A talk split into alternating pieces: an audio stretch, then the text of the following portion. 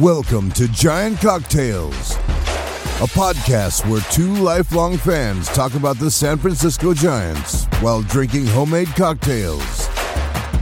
Now, here are your hosts, Ben and Matthew Henry.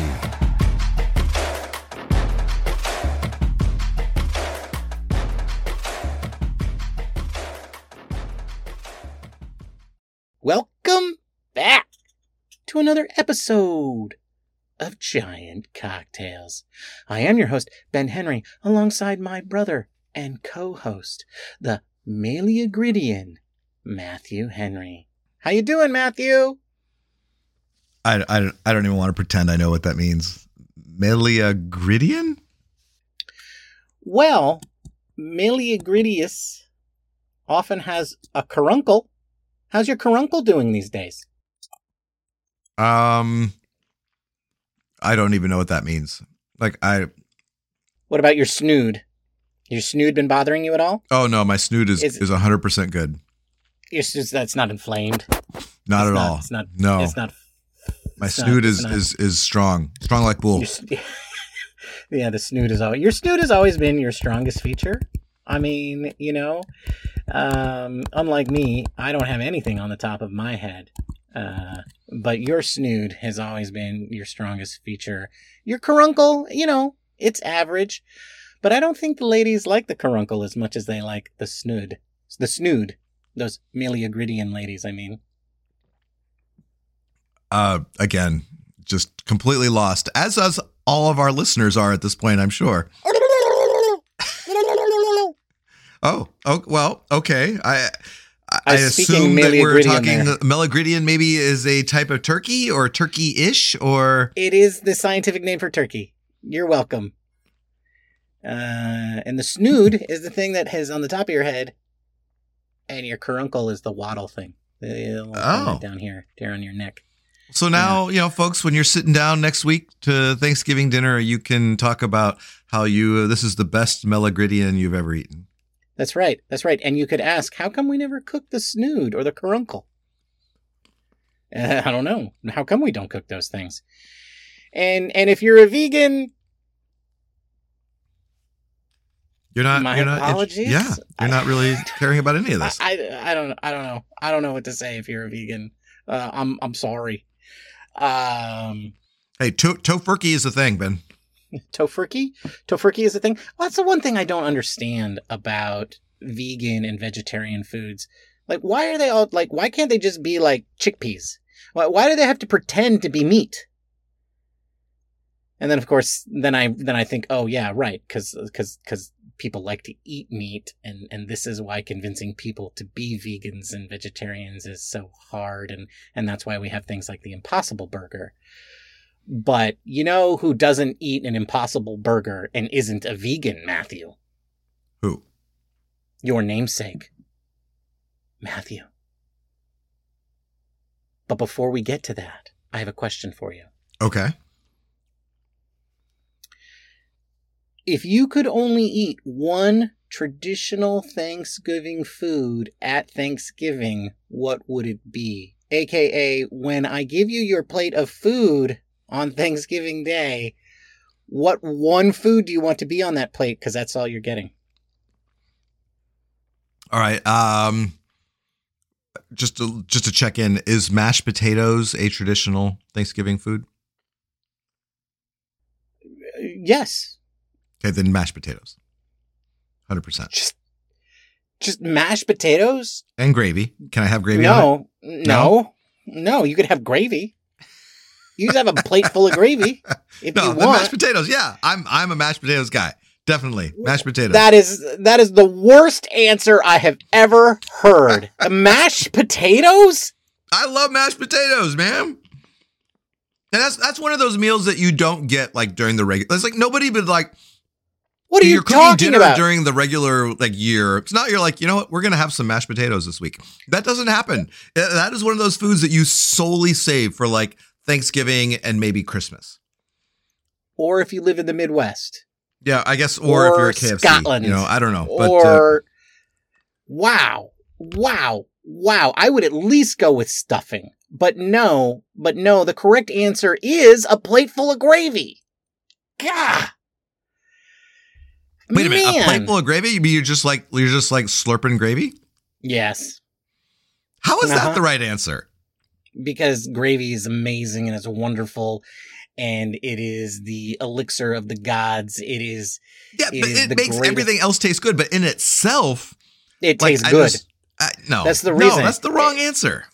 That's not the wrong. What? I don't. Okay, we're gonna have to do a Twitter poll, I guess. or Okay. something. I, you know, my backup answer to this, though, now that I'm thinking about this more, would be chocolate pecan pie that made, is made by your wife. That is the right answer. yeah, yeah, that's the right answer. Uh, because it, is. It is a. First of all, it's a full actual side or whatever. You know. Yeah, I mean, you could you could eat that alone for breakfast. totally. And have. And uh, yeah, yeah, ex- exactly. Agreed. No, that's the right answer. I'm not going to tell her that because she doesn't need to know that. But no, she already knows that. She knows. She knows. Anyway, today is Sunday, November 12th, as we record this podcast. Tomorrow, November 13th, is Monday. And that is the earliest that you can be listening to this episode. And I'm I think now is as good a time as as any to, to let everybody know that we are not going to be publishing next Monday, Matthew. Because we are going to be taking the week off to get ready for Thanksgiving. unless, unless Well, Shohei, Shohei Ohtani signs. Unless Th- Shohei then we'll jump on for an emergency pod. Right, right, right. Or if I I- maybe would Yamamoto. I mean, he's the only other one I would have. But he hasn't even been posted yet, so that's probably not going to happen. Oh, that's true. That's true. That's true. That's true. And then once he's has posted, he does have to sign within 45 days. So that is Yeah. actually a nice thing to know. Just so, but okay, yeah. So unless there's an emergency Shohei uh, Ohtani episode, uh, we're not going to be back for another two. Well, we're going to be not be back until Thanksgiving Day, when we will be publishing a cocktail episode. a Correct, because- episode. Because, you know, we may not have any baseball content, but we always could talk about booze. We always have booze to talk about. That's right. That's right. So we will be publishing on thir- Thanksgiving Day. That episode usually comes out around 7 a.m. in the morning. So if you need a little extra pick me up or motivation, you can download that at 7 a.m. on Thanksgiving Day. But we will not be here on the 20th. So you have been warned. Our apologies. Or, or, or you're welcome. I don't know. I don't know. However, however you feel about us really honestly um uh, yeah okay so i'm looking at my notes here i already called you a Meleagridian i already asked you the question i already told people what the date is as if they didn't know and Well, I like this next one. oh oh yeah oh yeah what i like about matthew well matthew i like to call i like to say matt um you know, I know that that's not the name that you like to go by. You like to go by Matthew. And I did call you Matt a lot as a child. Like Well, I said and- that. So, so I decided to be called Matthew when I was in college. So there is a Oh. line of demarcation where people who knew me before college call me Matt, and that is fine. Right. That is fine. Right. Those who know me, like, and sometimes I would forget that I wanted to be called Matthew in college. So about half the people that I know in college call me Matt, and the other half call me Mhm. Matthew. And, Yeah. and so I, but then post college, I'm Matthew all the way. So Yeah. you know, so that's that's how that goes. Yeah. Okay. Great. So one of the things. So so so let me go in and say what I like about Matt. Then, um, one of the all-time greats. Eh, absolutely one of my favorite people on the planet. Quite frankly. Um, you know, eh, somebody that I hold near and dear to my heart. Um, really, really just a hard worker. You know, just um, a great teammate, somebody who who really just pulls for his teammates. Um, but also, you know, really, really humble. You know, somebody who didn't let his accolades, you know, um, take over the rest of the people around him. You know, his teammates Um, he's also one of the reasons why I um, the number nine is my favorite number. And, oh uh, man. Oh, did you just did you just figure this out? Here I'm Uh, thinking we're whenever having a moment. I'm like, oh my Yeah. gosh, this guy. Yeah. Like, I, Yeah. that was so nice of Ben to say all these things about me. Yeah, yeah. Oh, they're all true.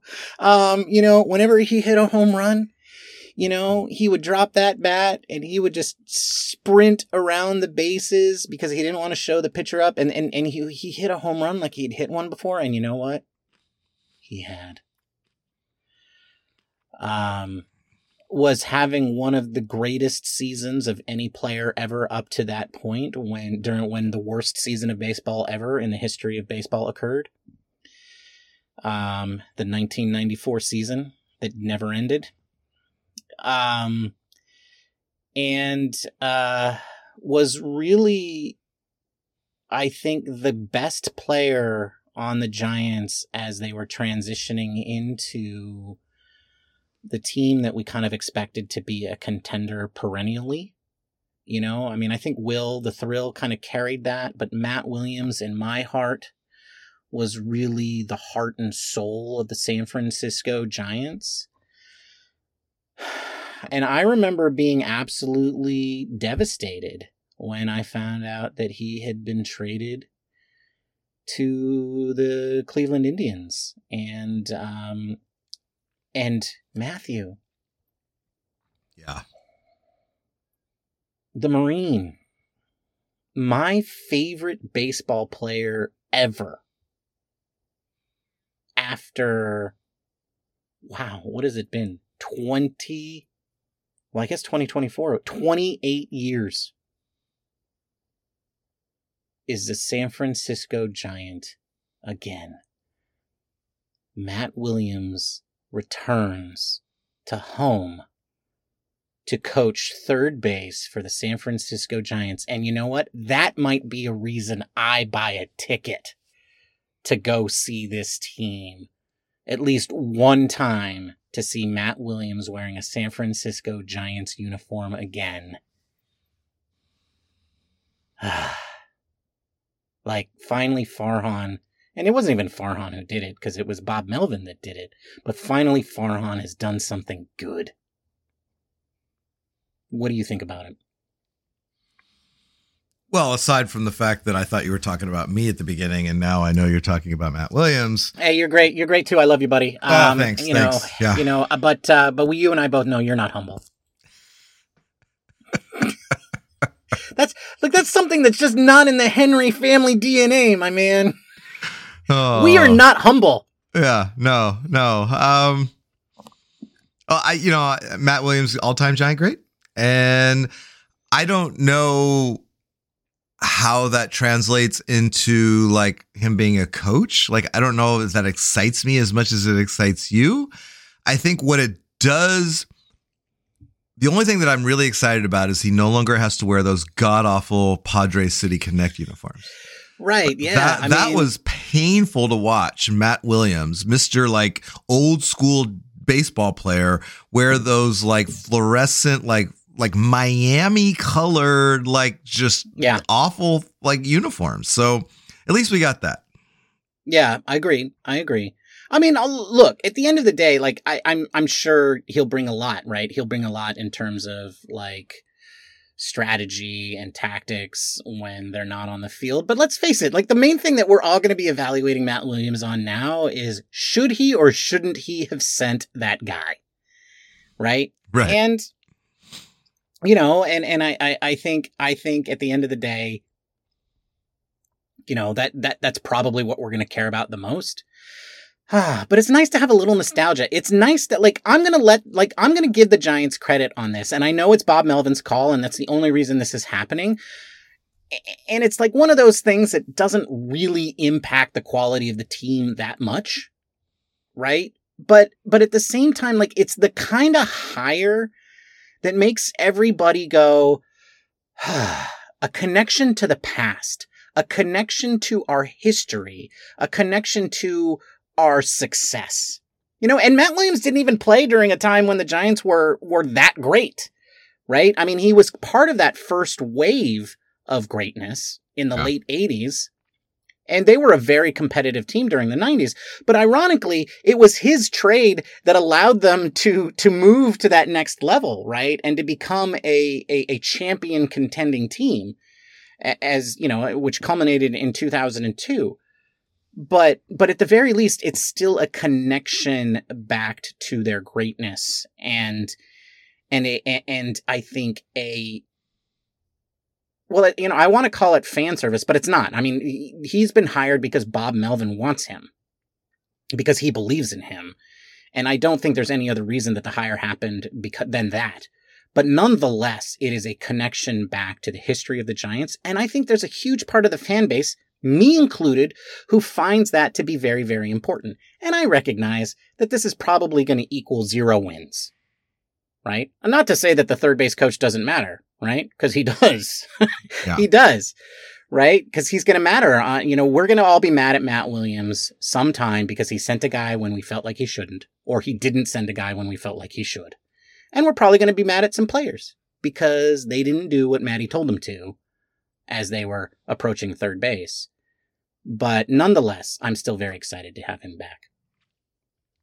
Well, those of you forget, Matt Williams was the player that was traded for Jeff Kent. And uh, not only Jeff Kent, but Julian Tavarez and Jose Vizcaino. So uh, the Giants got quite a package back for Matt Williams back in Those are all important pieces during that early, the, the late '90s and early 2000 teams. Although Matty did did go on to play in the World Series the very next year, right? Yeah. Unfortunately for him, he played for Cleveland, so you know. But anyway, so yes, Matt Williams is back. All is. I mean, nothing. That doesn't change anything, but but still, a step in the right direction. But Matthew, that brings us to today's trivia question. Ask us your question about the great Matt Williams, please. Uh, well, I could ask you who was traded for Matt Williams, uh, But but, I already told told, you the answer. So instead, I'm going to ask about a future giant. Who is the only giant? Who is the only Giants player to hit a home run off Shohei Ohtani?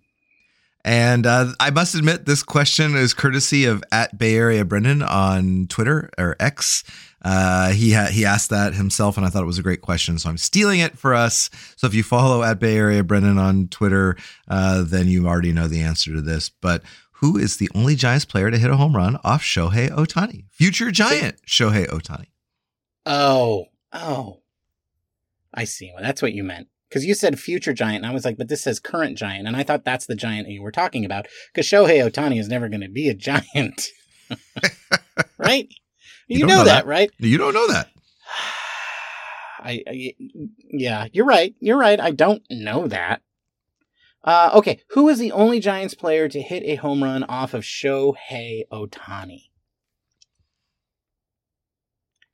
Hmm, that means he was a Giant when he hit it, or no, no, no, no. Yes, He's, no, he, he was a giant when he hit it. Yes. oh, oh. Austin Wynns. Okay. Just pulling a name out of the hat. I like it. Yeah, that's what I'm going with. Austin Wynns. Lock it in, baby. All right. Austin We- Wynns. We, will see if Ben is right at the end of the show. And if you've been listening to us long enough, you know that Ben is probably not right. Uh, but we will we will find out at the end of the show. If you think about it, Matthew, I can never be right. I think maybe I was right one time. Yeah, and that kind of ruined everything. So you're right. You have to be wrong. Yeah, I can never be right, right? I can't be right. In fact, I have to look at the answer. Okay, I just looked at the answer. And I'm sticking with Austin Wynns, folks. so, so let that be a clue to you. All right. Ben has eliminated one player. All right. All right. Well, Enough with the banter. Let's talk cocktails. Let's do it. all right. Uh, well, whose turn is it? What are you drinking, Ben? Oh my goodness, Bob. Um, well, you might notice this, Bob, but I, okay. Okay, okay. You got a lot Um, going on right there, actually. Yeah, um, Bob. So, Bob, I'm drinking, um, I'm drinking like a thousand different cocktails, buddy. Because today I'm not presenting just a single cocktail. Today I am presenting an entire do-it-yourself aperitif bar. Wait, let me see if I can remember this. The Giant Cocktails Happy Hour Do-It-Yourself Thanksgiving liqueur and aperitif bar and grill in Dublin, California. That's what I'm drinking today, Bob. And what it is, is a collection of different liqueurs and aperitifs that you put out for your friends during a Friendsgiving or a Thanksgiving or some other holiday event so that they can make their own low ABV cocktails before dinner or before the rest of the party or whatever it is.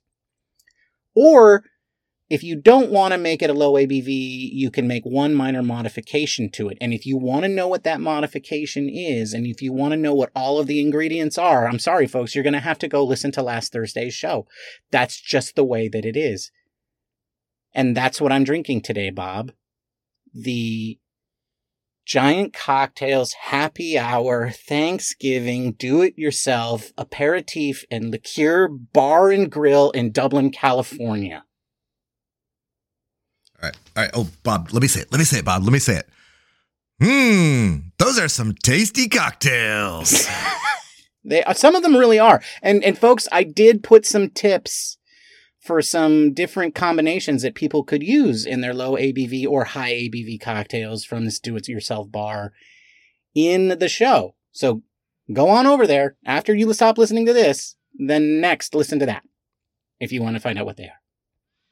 But I have at least 4 of them. What are you drinking, Matthew?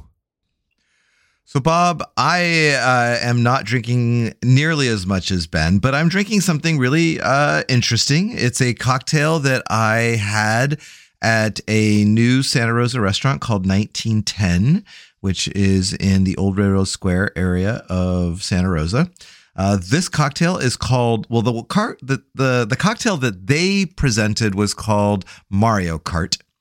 I had to kind of reverse engineer it a little bit. So I'm calling mine Mario Kart ish because I really don't know how close I am to the original recipe. But what's in it? It's got an ounce of rye whiskey, an ounce of cognac, or if you have it, it the original called for Armagnac. Uh, I don't, I don't even know if I'm pronouncing that right, to be honest.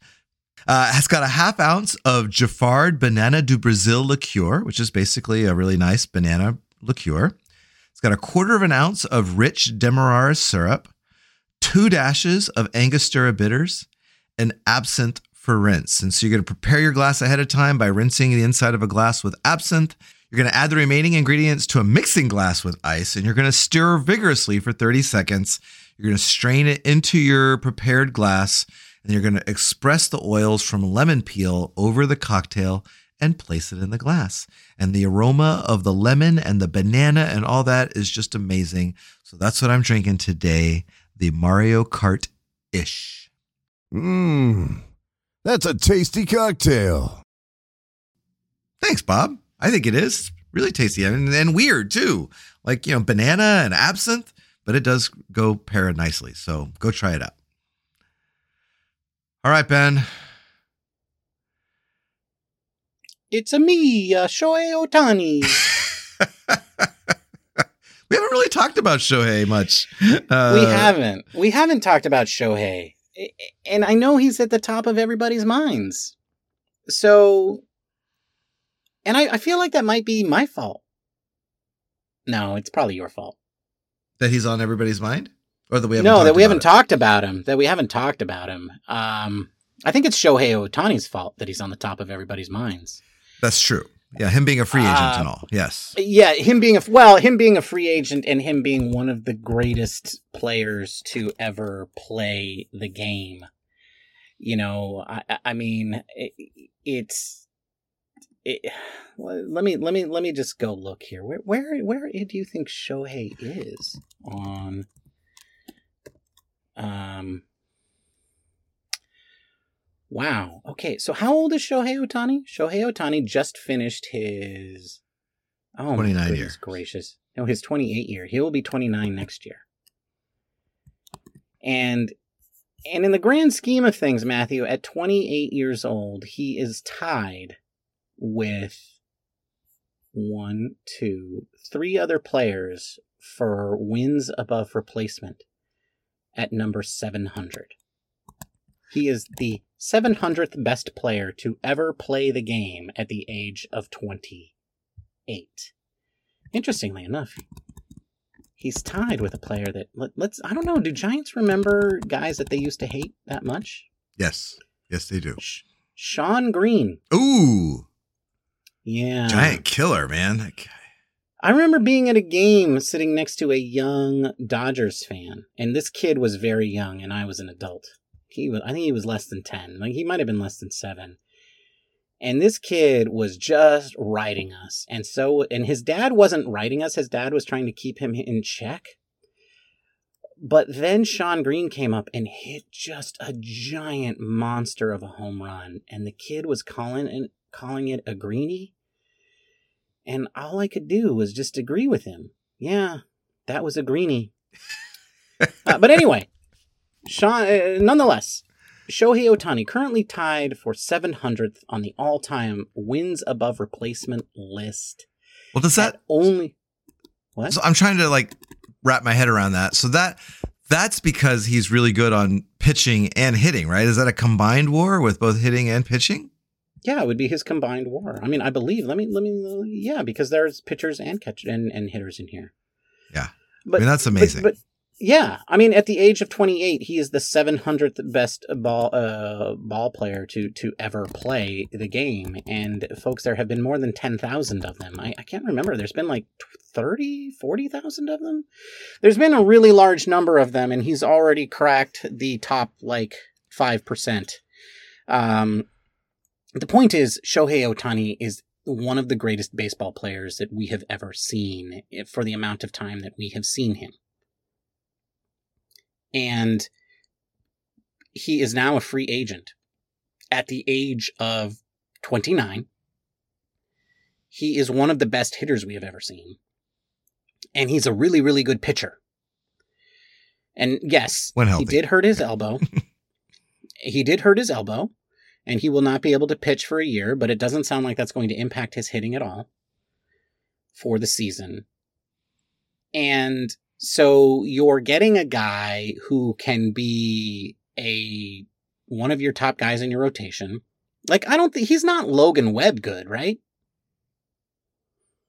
Matthew? Uh, well, yeah, he is. I mean, I, I think Is he, he is. is is is is he a, is he an ace? Is he ace good? Like I always felt like he was like maybe a one B. He's got 142 ERA plus. I mean, he's he's he's good.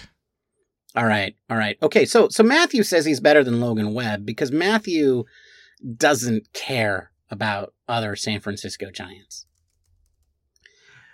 But Oh, no, yeah, you're right. You're right. You're right, Matthew. He's pretty good. The, the point is, is that this is like, look, look. I don't know what I'm going on for. We all know who he is. We all know what he's about. He's the he's the best. He's the greatest. He's like we all want him. We have to get him, right? That's right. Like we have to, we have to get him. And that's what this whole offseason is about. Like, this is more important than signing Aaron Judge, right? This is more important than signing Aaron Judge. Signing Shohei Ohtani is the most important signing, the biggest impact signing that the San Francisco Giants would make in the history of the organization. well, yeah, because he is like arguably the most impactful free agent ever to hit the market. Right. He could be better than Barry overall, Yeah. right? I mean, listen to his And- numbers from last year. I mean, that he led the American League in home runs with 44. He led the American League in on base percentage, in slugging percentage, in OPS, in OPS plus, and total bases. The guy was a freaking stud. He's got a career lifetime OPS plus of 148. That means he's 48% above league average for his career. And the lowest he's ever had in a complete non COVID season is 121. I mean, the guy is just absolutely amazing. And uh, so forget that he can he can't pitch next year. To have that bat in the middle of your lineup just is is uh, is team changing, is what it is. That's right. And his lowest ERA plus besides 2020 was in 2018 when he was a 127. And over the last three years, he has been 142, 172, and 141. And Logan Webb's career ERA plus is 121. Shut up. So I mean, okay, just look, comparison. I'm not. I'm not. I don't. I mean, that's great. That's not great, but this yeah. is how much better that Shohei Ohtani yeah. has been. Yeah, yeah. You're going to come in here and you're going to say that. Yeah, no, he's better. Like I look, this is one of the most imp- this this is one of the biggest impact signings in the history of baseball. Like this is going to change an organization. And it is absolutely like the world, the entire offseason revolves around Shohei Ohtani. Like what he decides to do and where he decides to go is the most important decision and is going to change how every other team pursues the offseason. That being said, I think it comes as no surprise to anyone that I believe there's no way that he signs with the Giants. And I'm not going to go deep into it because that's not what, what exactly we, we want to talk about today. But my belief is, is that he doesn't want to sign with the Giants because the Giant, because he wants to go to a winner. Why on earth he chose to go to the Angels way back when he did, I don't know. Like, I don't know, but it was a stupid decision. That organization is not a well run organization. And now he realizes that he wants to go to someplace where he can win. He doesn't want to be a Mike Trout. He doesn't want to waste away under the leadership of Moreno. Like he's going to go to a place where they can win. And honestly, I do believe like if Shohei Ohtani is on the Giants with the Giants' current roster, they're a playoff team. They are, right? If he was on the Giants last year, they would have made the playoffs. That being said, there are other places that he could go who are more primed and better primed to have long, a, a, series of years where they're going to have a legitimate shot at the playoffs every single year than the Giants. And I think that list is like eight teams long before you get to the Giants. And I think he will sign with one of those teams because that's what he wants to do.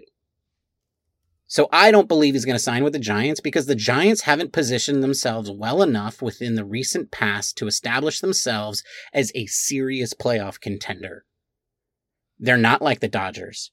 They're not like the Rangers. They're not like even the Tampa Bay Rays, who of course are not going to sign him. But they're not like the Yankees. And yes, I know the Yankees had a bad year and looked a lot like the Giants. But I think he also knows that the Yankees are going to fix themselves a lot quicker than maybe the Giants would.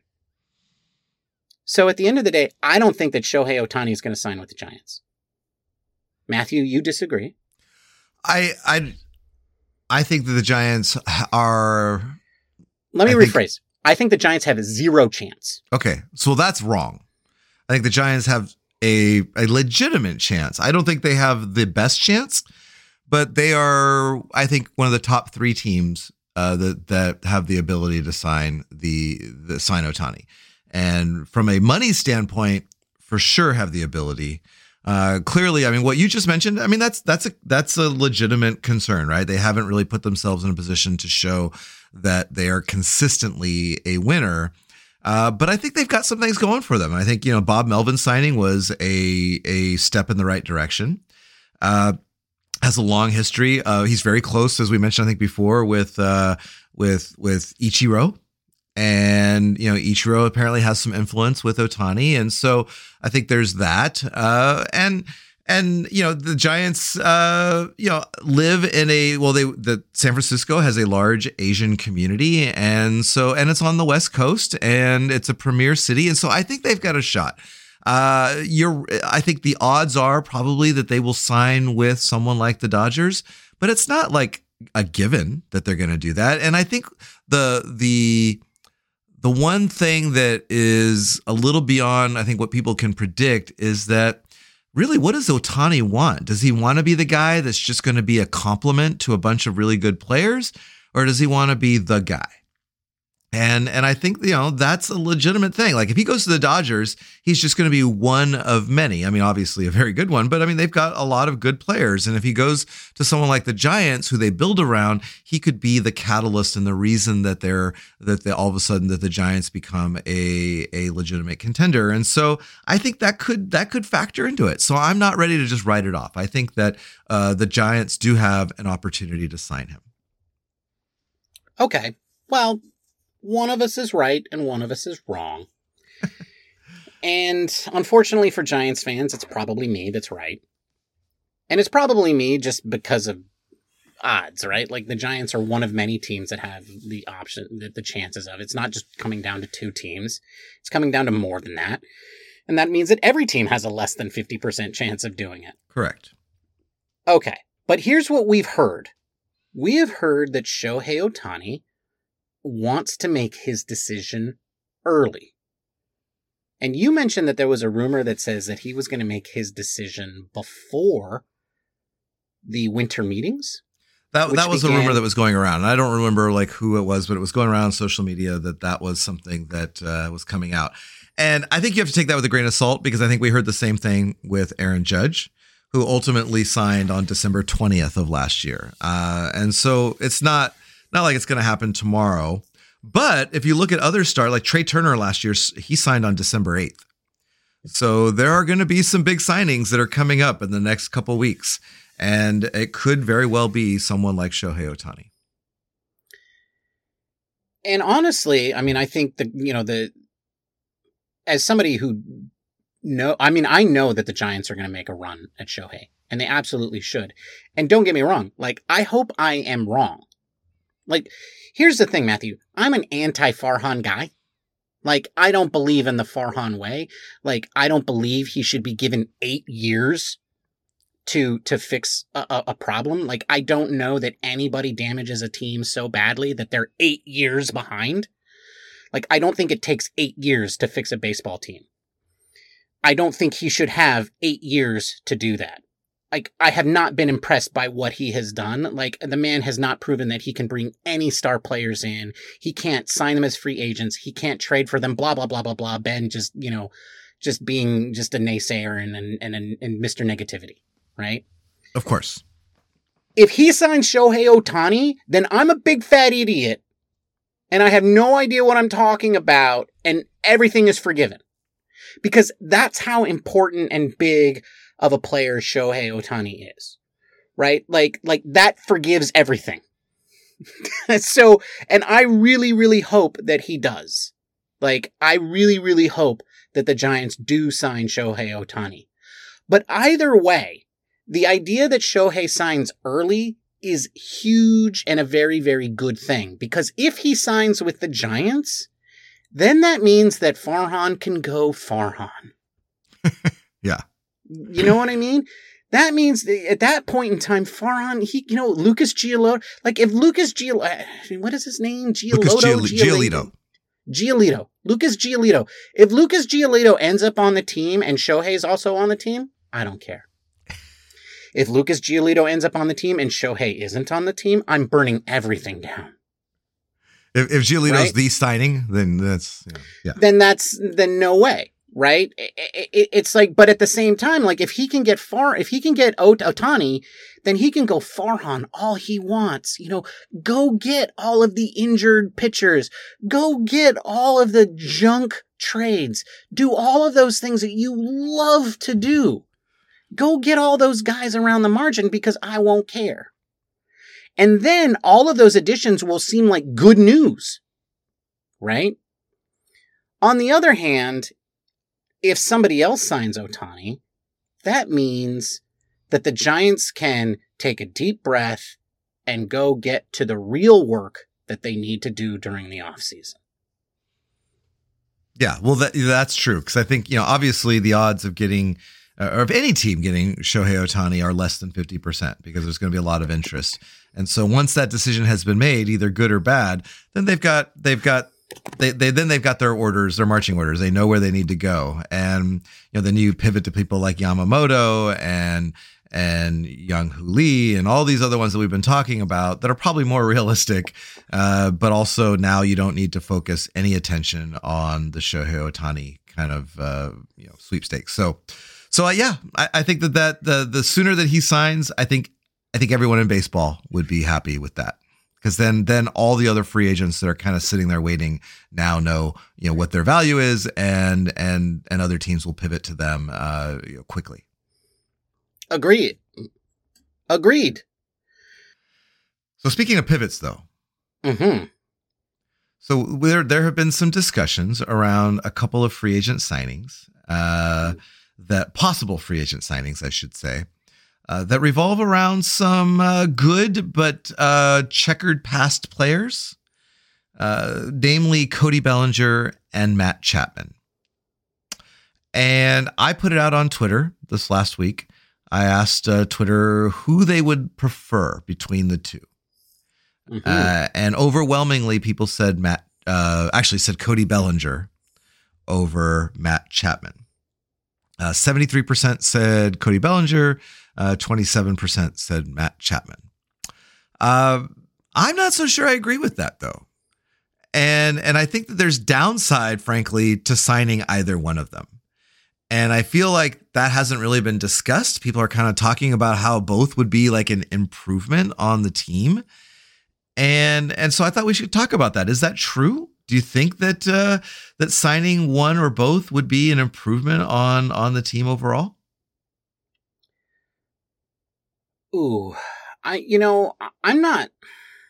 Okay, look. So so here's my my my feeling on this. Like, if the Giants, it's it's Shohei Ohtani and Yamamoto, or anybody who's under the age of 26, right? Like, those are the players that I'm interested in when it comes to to the free agent market, right? Like, beyond that, like I would be okay if you didn't sign anybody especially when it comes to position players, and just went with your young guys and let them lead the way.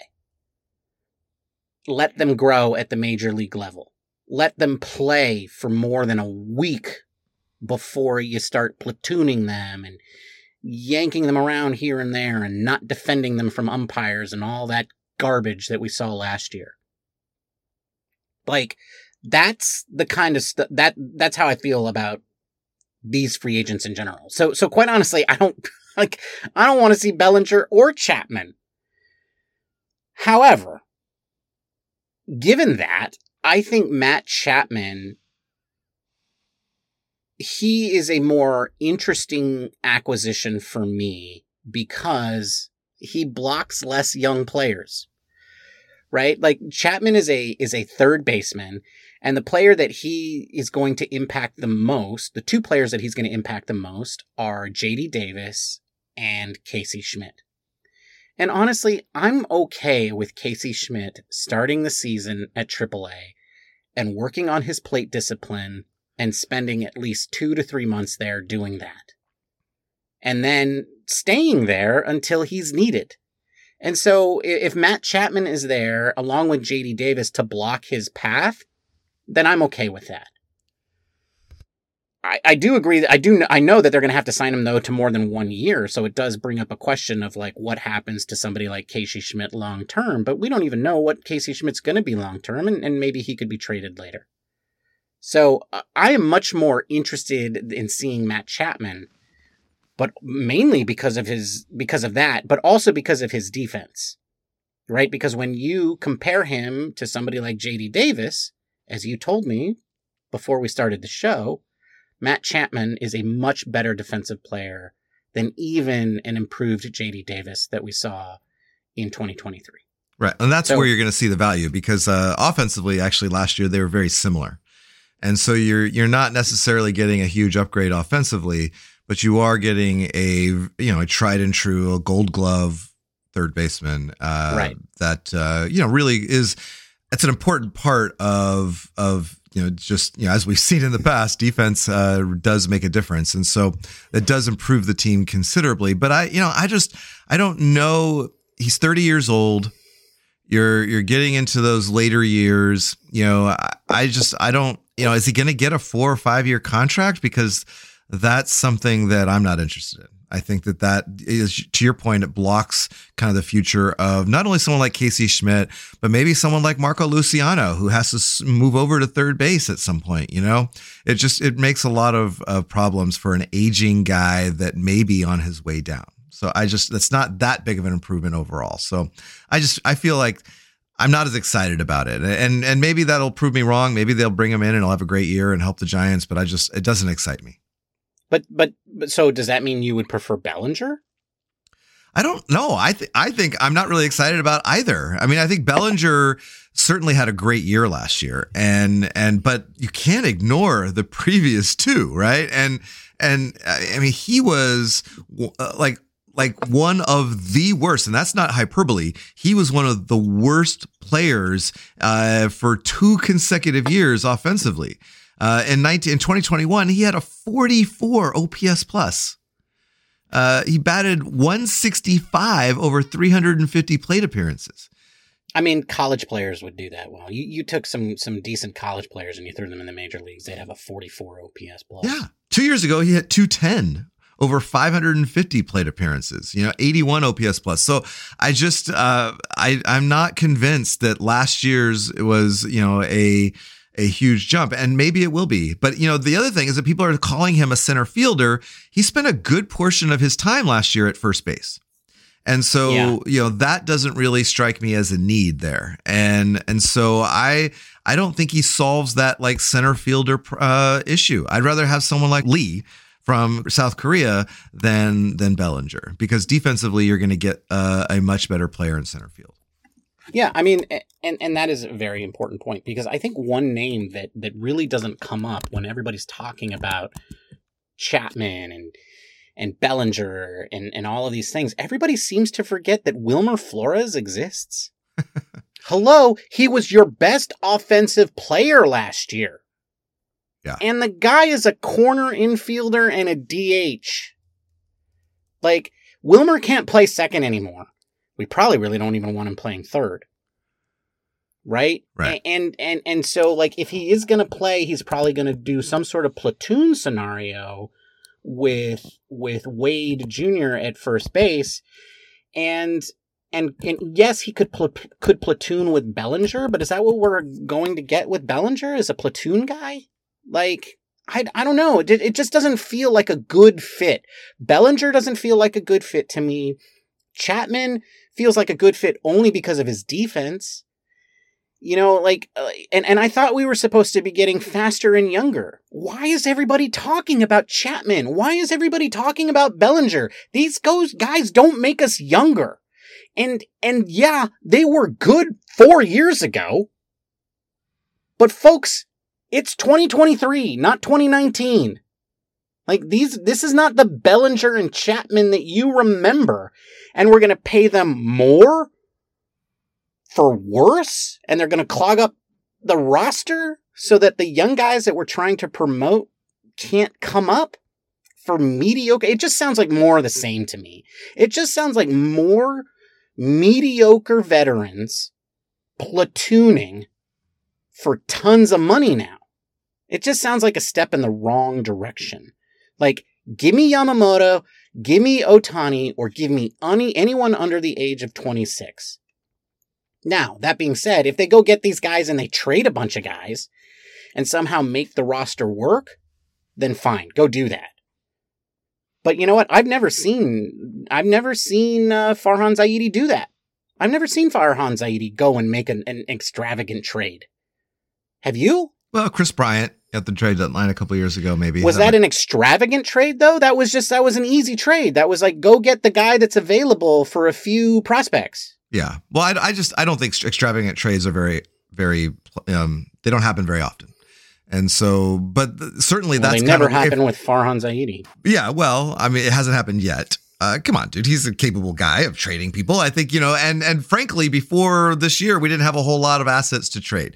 Now all of a sudden we've got, you know, an improved farm system. We've got things. So yeah, now's the time. If you're gonna be making these types of moves, then that definitely opens up uh, avenues for trades and improve in other areas. And that's definitely what's gonna happen because you're gonna have you can't have JD Davis and Matt Chapman, right? So one of them's gonna, you know, JD Davis is gonna have to get shipped somewhere uh, right, in or, order to do or that. Or JD Davis becomes a bench slash first baseman. Yeah, but then that then Wilmer Flores gets axed. I mean, somebody's got to go. You don't have enough Right. spots, so somebody's going to be traded, Right. right? and that's yes, agreed, agreed. Yeah. So yeah, so I just I feel like you know we haven't really talked a whole lot about that, but I just feel like you know those are the two types of players that um, I'm not excited about. I'd rather have someone like Yamamoto and Jung Hoo Lee and just those kind of guys because I think like there's upside that gets you excited. I'd like to see some of the younger guys get an opportunity. Uh, you know, so that's kind of where I'm at with these. You know, I'm I'm not sure um, if they're stop the right. living fit. in the past, man. Just stop living in the past. Yeah. Yeah. You know, stop. Like, like the past I want is Matt Williams, because all he's doing is coaching third base. Right. That's the kind of stuff I like. Yeah. What Stop- about what about Pat Burrell? Uh, you Pat like that Burrell? pass? Yeah. Ah, you know what? I don't really. Um, I mean, uh, look, Pat was part of the 2010 team, which makes no sense to me. I mean, that team makes no sense.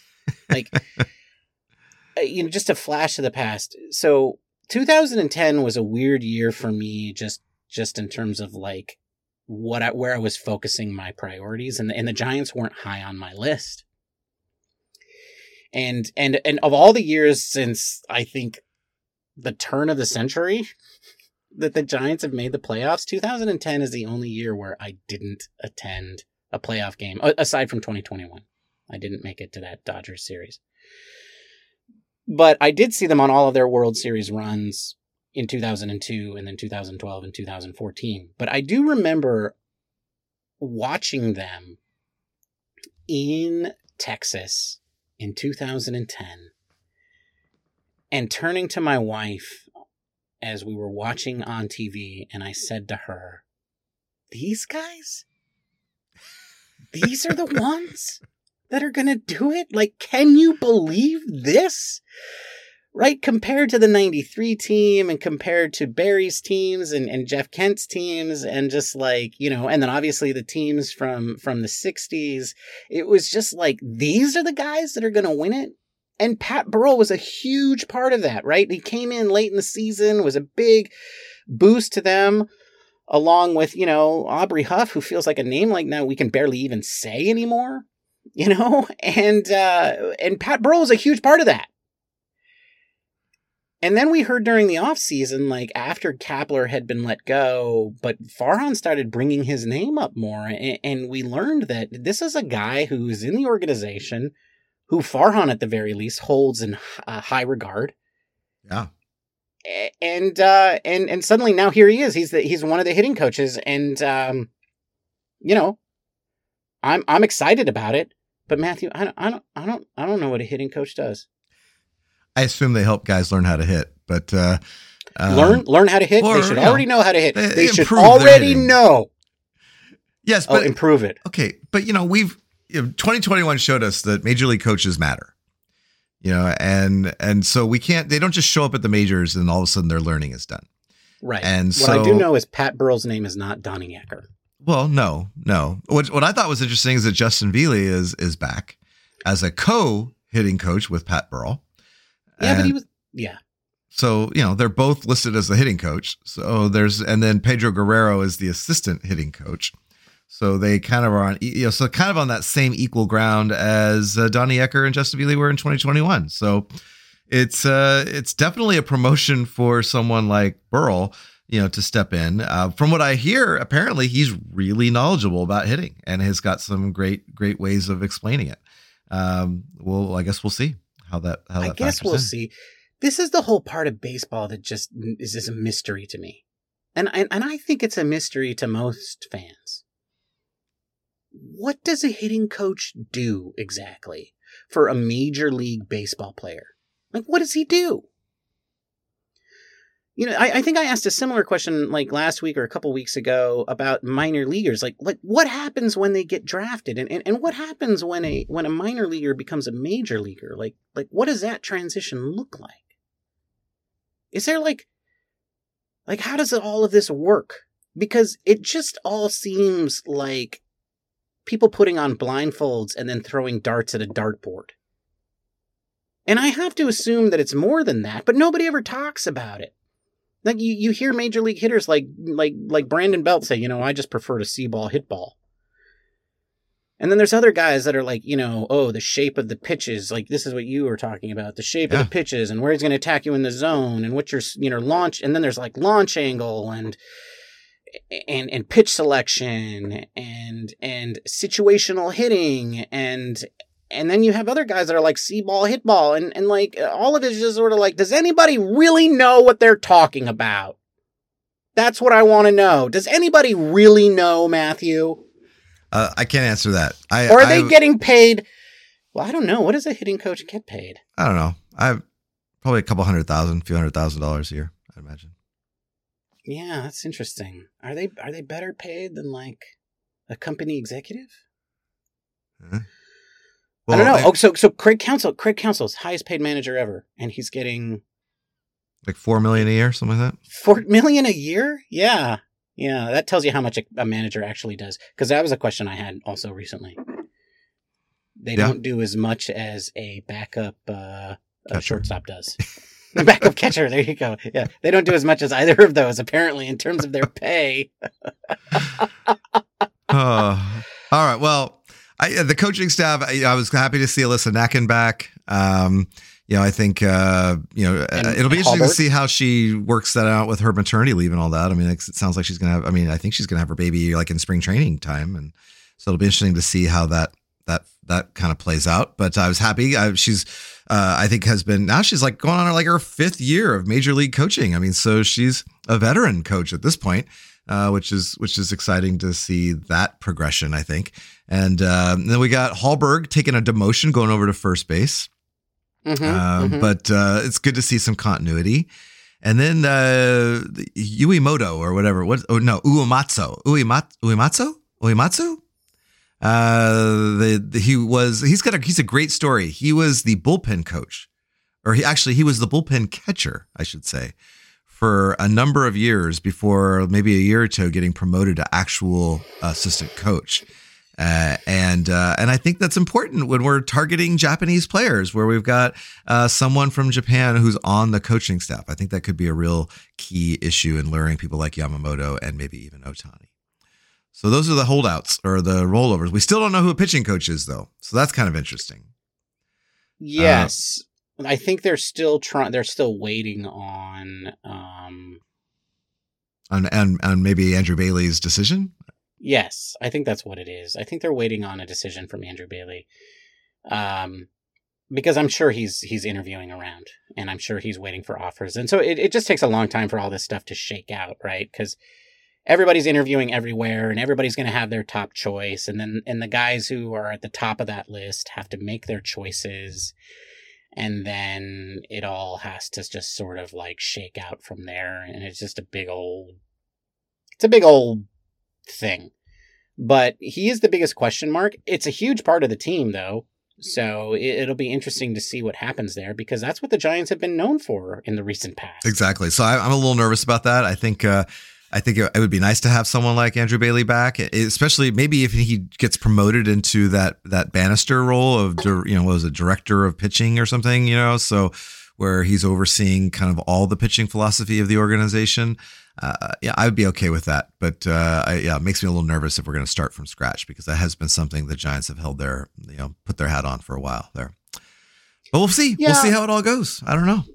Yeah, we'll see. I mean, I'm not that worried about the pitching coach thing because I think if you lean on your young young pitching, which is already here, and you bring in some talented coaches that can help those guys progress, then that's okay. You don't need the gurus who fix people when you have a huge pipeline of young pitchers who can perform at the major league level rather than being in a situation where you have to go talk Mm. a bunch of retreads into joining your team because you can fix them. Right. Yeah, that's a good point. We'll see how that all shakes out. All right, well, we're running out of time. We should probably get to the trivia question answer. Let's do it. Uh, Austin Wynns. you go, recall, baby. The question was which uh, who is the only Giants player to hit a home run, Yeah. a home run Austin off of Wynns- future Giant o- Shohei Ohtani? He hit four in one game, Matthew. Okay, well, okay, but the answer is not Austin Wynns. The answer is Mike Yastrzemski. Mike. Yastrzemski hit a home run. It was an interesting game. He hit a home run off of Shohei uh, on June 23rd, 2021, in a game that the Giants won 9 to 3 in 13 innings. Uh, Oh, wow. So uh, it was a it was a pitcher's duel between Ohtani and Gausman. Both only Oh. gave up one run each in uh, in their outings, and then uh, they, it was One tied one to one going into the ninth. And then uh, it wasn't. Uh, then each team scored a run in the twelfth, and then the Giants erupted for seven runs in the thirteenth, and they All went when run. when Shohei was long out of the picture. So what you're saying is, is Yaz's home run was super important. It was super important. Exactly. Yeah. And uh, so now he's got bragging rights over his future teammate. Unless he gets traded. The- well, okay. That's the next Yeah, discussion. We, we All right. We don't know. Yeah. All right. All right. Well, looking ahead, uh, Ben, um, maybe we, I think we already mentioned that we are not going to be, uh, we're not going to have a baseball episode next Monday because it's Thanksgiving week and we've got uh, Thanksgiving stuff to focus on. Uh, but we will be talking about booze both on this right. Thursday coming up, uh, some Thanksgiving themed cocktails for you. And then we'll be talking about booze again on happy hour on Thanksgiving Day. So we have two, uh, the next two Thursdays. We will be we'll be uh, having some episodes, but we won't be talking baseball a week from today when you listen, uh, because we're going to be getting ready for Thanksgiving and hope that you will be doing that as well. Of course, if Shohei Ohtani signs with the Giants, we will we will definitely be on and do an emergency pod. But uh, we're going to take a break. We haven't done that in over a year. We have done every week for gosh I don't know, 75, 80 weeks at this point. I don't know, but it's been a long time. So this will be the first week that we've taken a break. And, uh, you know, we hope you all enjoy your Thanksgiving. Uh, so next week, uh, Ben, uh, what are you drinking next week? Well, next week I'm going to be drinking a May I Have Another Punch. A Thanksgiving themed punch that you may or may not want to serve at your Thanksgiving. Should I should I tell them what I'm drinking the week after that? Matthew? Sure, why not? What are we doing the next two weeks? Uh, the week after that, I will be drinking. I won't know it in the future, but I know it now because of time travel. I will be drinking a cherry mezcal old fashioned. All right. And I, uh, this coming up Thursday, will be drinking a drink called the Fireside 75, which is a riff on the French 75 champagne and gin drink. And then the following week on Thanksgiving, I will be also drinking an old fashioned, but mine will be a chai flavored old fashioned. Uh, so uh, until then, folks, we hope you have a wonderful Thanksgiving. Uh, don't forget to follow us uh, on social media if you haven't done so already. We're at Giant Cocktails on Twitter and uh, Instagram and Threads and even Mastodon. Uh, also, don't forget to rate us, uh, subscribe if you haven't done already, but also rate us on Apple Podcast. Give us a good old five stars. Leave us some kind words. Be greatly appreciated and would really help the show. Uh, I guess that's all we got this week, uh, Ben. It's been great catching up with you, folks. It's uh, we'll see you in a couple weeks. Cheers, Ben. Cheers, Matthew. Bye, everybody.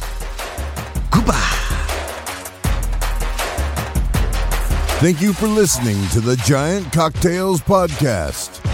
Until next time, bottoms up.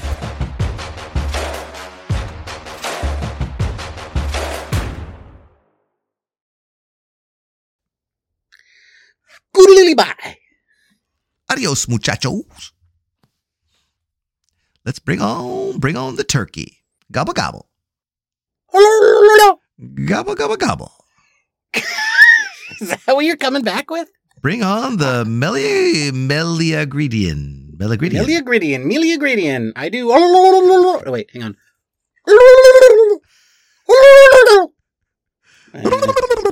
Uh, I, I lost it. I lost it.